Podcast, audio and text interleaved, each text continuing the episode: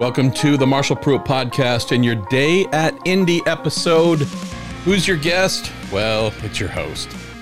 9:05 p.m. here on a Thursday evening at a pretty busy afternoon and early evening as well.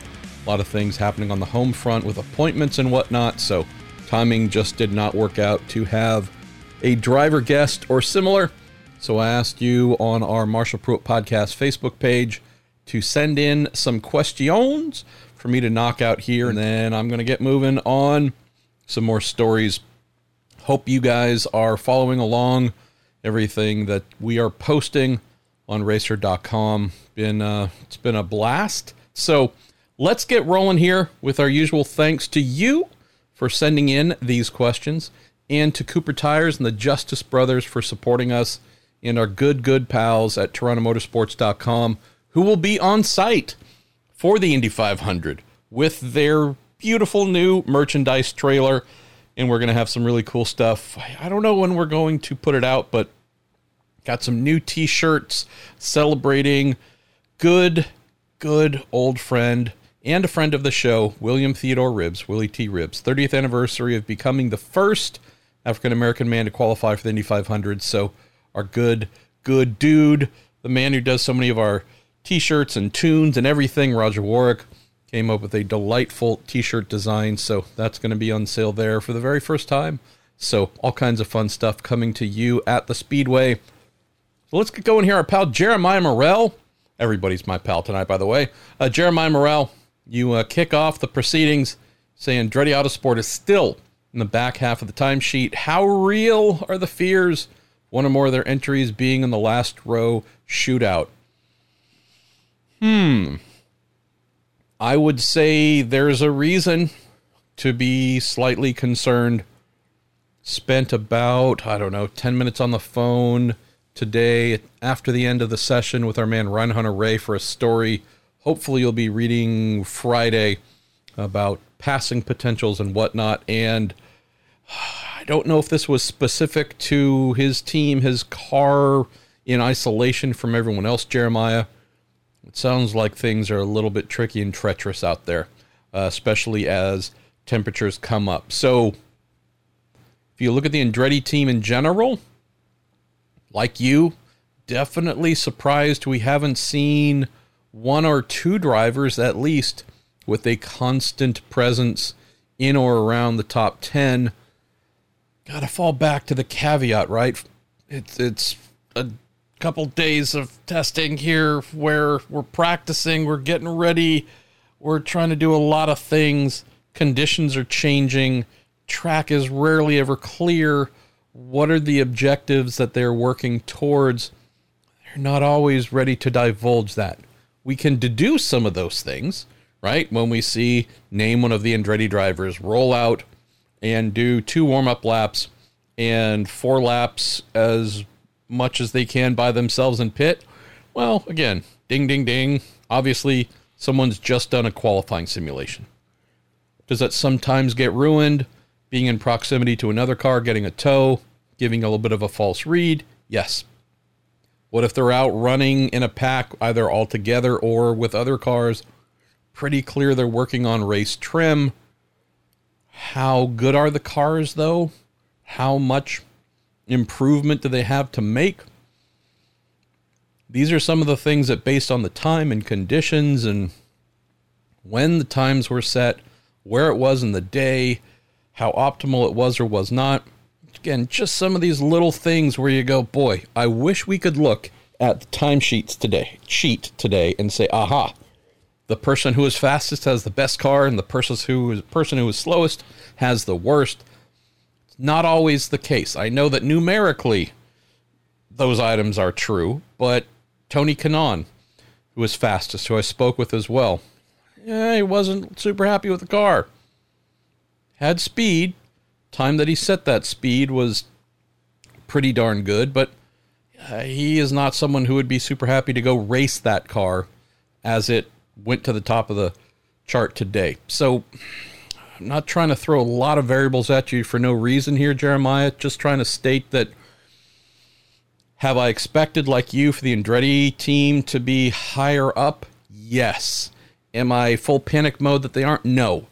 But with six cars, with uh, a lot of the field, I think it would be strange if at least one of their cars was not flirting towards that last row shootout Sunday morning. So I don't know which one exactly, but I know Michael is someone who is probably dealing with a very hoarse voice right now. Uh, send him all the throat lozenges and little honey whatevers that you can because knowing how much investment goes in and the expectations that are held, uh, I'm not totally sure that he'd be super, super happy.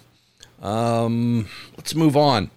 Clay Williams, do you think IndyCar went too far with their air changes this year? It almost seems too easy to pass, artificial, if you will. Clay, my friend, if I were to read that to pretty much all the drivers, they would laugh or be stunned. And that is after speaking to quite a few extremely talented drivers who know the cars, know what they want from them, know to how to get them in a good space with engineering calls and whatnot, working closely to refine great vehicles. The item that you've sent in here is something that has not been matched in any conversation I've had with any driver this week or engineer. So I would say no, absolutely not in terms of IndyCar going too far. Have a story as well with Tino Belli, IndyCar's director of aerodynamics, about those changes. Just a little bit of an explainer, which might help a little bit to uh, add some more clarity on some things. Biggest issue here is running in a pack and the easy to pass for what you might have seen. What I've heard described, what'll be in that story about drafting, passing, and whatnot, is not a case of, oh, the cars feel relatively easy or easier to drive, and we can get by one another with ease. It's, yes, when someone is in a very bad way, which seems to be about half the cars on any given lap, the ones who aren't in as bad of a way can go by.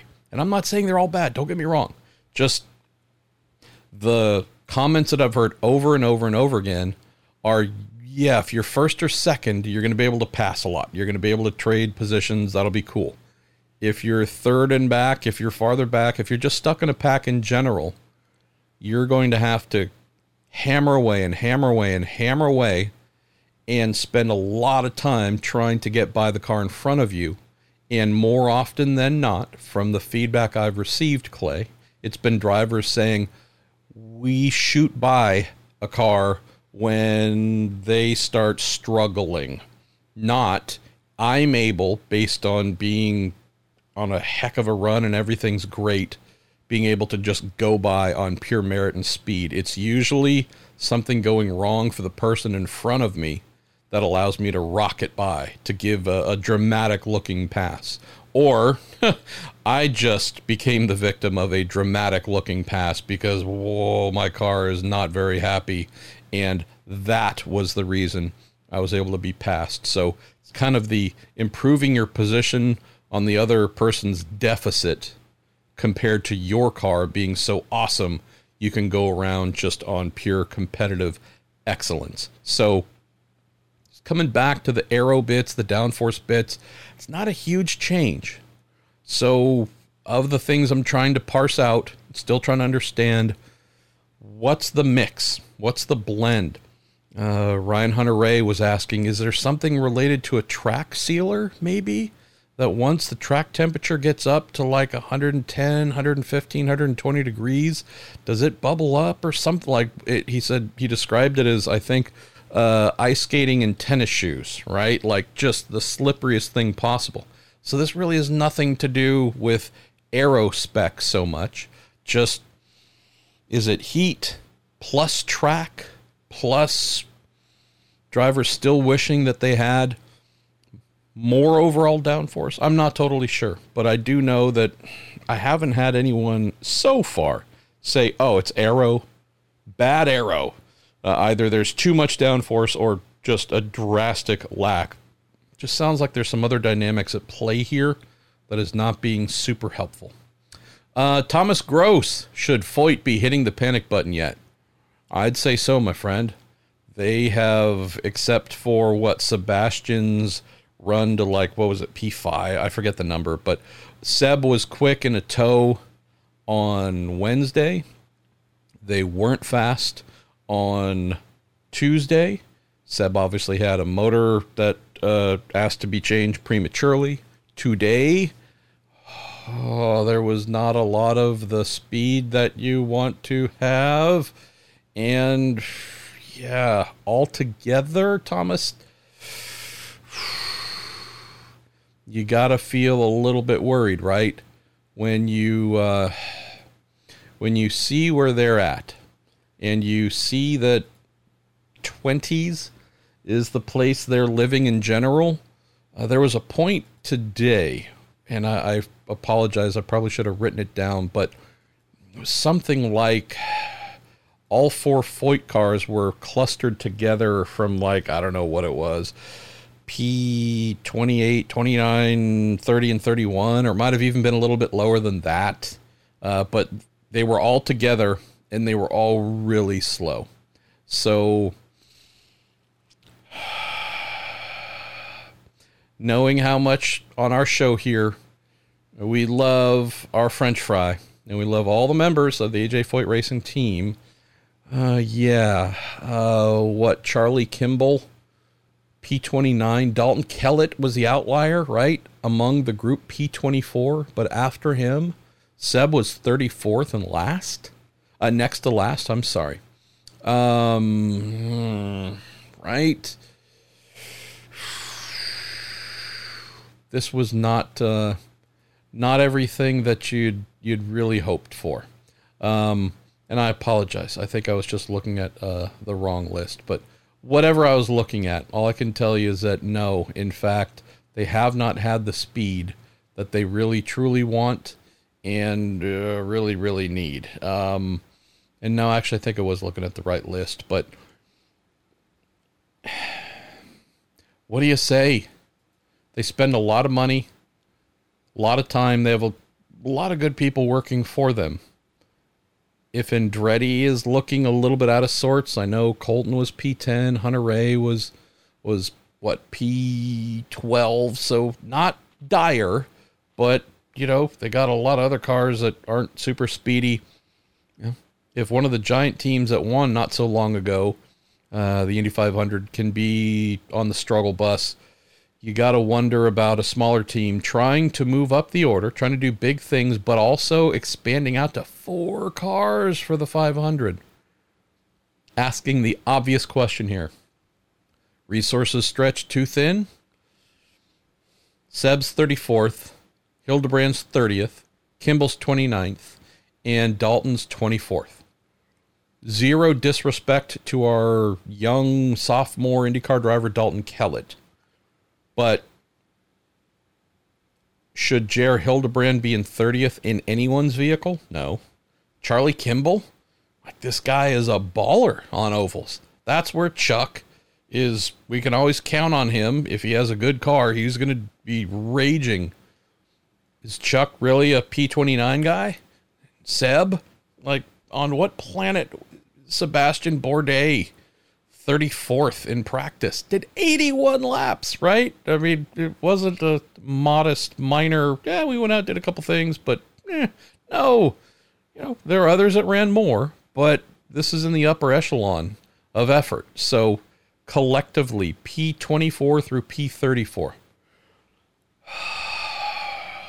Things I did not expect us to be contemplating here, Thomas at this point in the event. Uh, Nathan DeRover, do you think that Rahal Letterman Lanigan will have to crop the 45 car from that photo opportunity? Oh, no. Nathan, I love you. Don't ever change. Uh, let's talk about this for a minute, uh, and then we're going to start winding down. Like I said, we don't want to make these episodes too long. and I got more work to do. Uh, let's see. Uh, Andrew Miller, you added in on this subject. Colton Herta said, "Don't blame the spotter," uh, but shouldn't there be blame there? Several folks were running with a rabbit's foot out there. Uh, Andrew also adds, and of course, big blame on the Rahal squad. Well, I know that that came up. You know, where was the spotter? I, it just felt to me like a key thing was missed here. It's the opening lap, right? Uh, um, th- there's no car high, car low, really, for the most part on the opening lap. And again, now again, did, did I miss the fact that they might have done one lap before? I don't know. Again, uh, so whatever it was, it's the first or second lap of practice, right? Uh, there should be no need for a spotter, that right? There should be nothing needing to coach up a driver in terms of cars coming behind or up front. But when you have something kind of artificial like this thrown in, again, I can't speak for the spotter. Don't know what he saw or didn't see, etc., etc. You know, of course, you would have hoped that he would have seen the whole thing and called it out, and right would have been the uh, the emergency brake on this whole thing. But yeah, I of, of course you can run down the line and say why didn't a lot of people do things differently.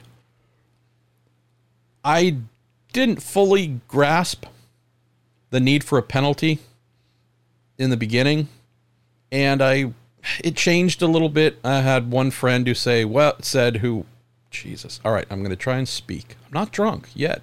Um, I had one friend who said, "Hey, this is different. You know, everyone's familiar with the opening day first lap you know, uh, team formation type thing. That's been going on for decades. I've seen it for decades. Uh, old tradition. Not a surprise if you were to see that first practice session, first lap out of the pits. But on the third day, well, that's a foul. You're not supposed to do that. I don't agree with that part. Right? I realize the lap one, day one thing is the quote tradition, but if you if you're going to do it then i don't really see any reason why you wouldn't or couldn't do it to start the morning on any other day. But where this takes a bit of a different angle is one of the questions i saw i don't might have been on twitter i apologize if i don't have it right in front of me but um, uh, sean starkey sorry you said did penske have permission to do theirs? What's the difference between their flying v and rll's uh, and that's because on Tuesday morning, Team Penske did indeed send their car straight out. They went across the uh, yard of bricks, four abreast or whatever, and there's your photo op.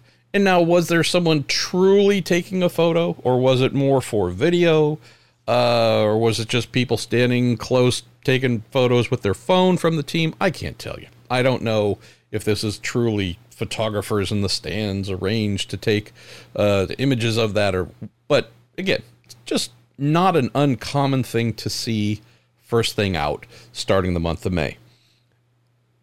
From what I understand, having asked Team Penske, they did alert IndyCar that they wanted to do it and received the thumbs up. Keep in mind, Roger Penske owns the series. It'd be strange for his team, his cars, to go out and just do what they want.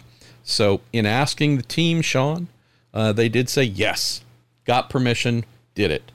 I do not have confirmation that Rahal Letterman Lanigan did not have permission. I have heard that from a couple of decent sources that they might not have asked and then gotten approval or denial. Rang two members of the team, one person who owns uh, a lot of it, and another person as well and neither answered and or responded. So I don't have an official answer answer for you there, Sean, but it sounds like the reason there was no penalty on Tuesdays because they asked got permission. The reason that today's received a penalty, I don't think was so much about the permission. Uh, first and foremost, it was causing a caution right out of the gate. Stop everything. We just had a crash behind you. doing this thing that I don't think they knew was going to be done.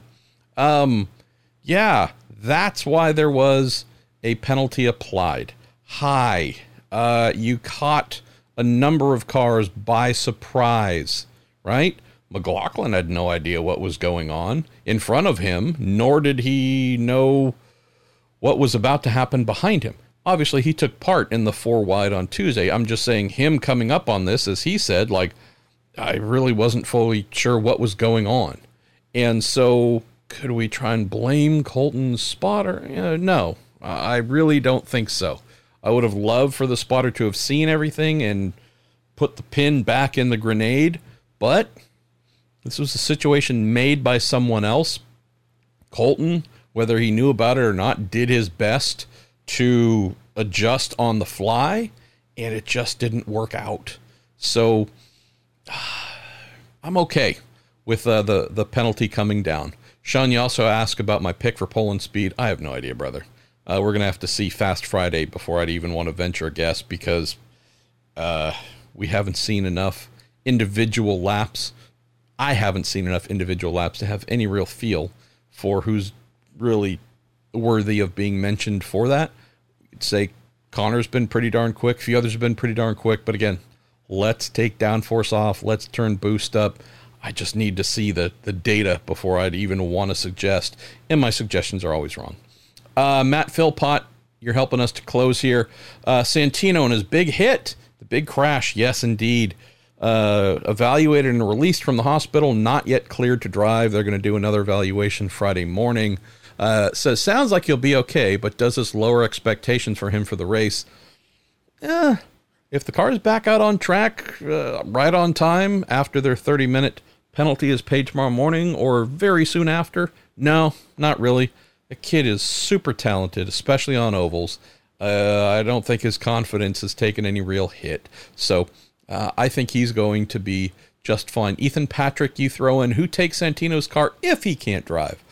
I would be very surprised if a kid by the name of Spencer Pigot did not get the call right there for that. Uh, Tony Mueller, you're also helping us to wind down. How can Marco Andretti go from pole to nowhere in less than a year? Is it a different tub or different engineers or here's what I can tell you, Tony. And it doesn't answer your question the specific questions you've asked, but just ride with me here.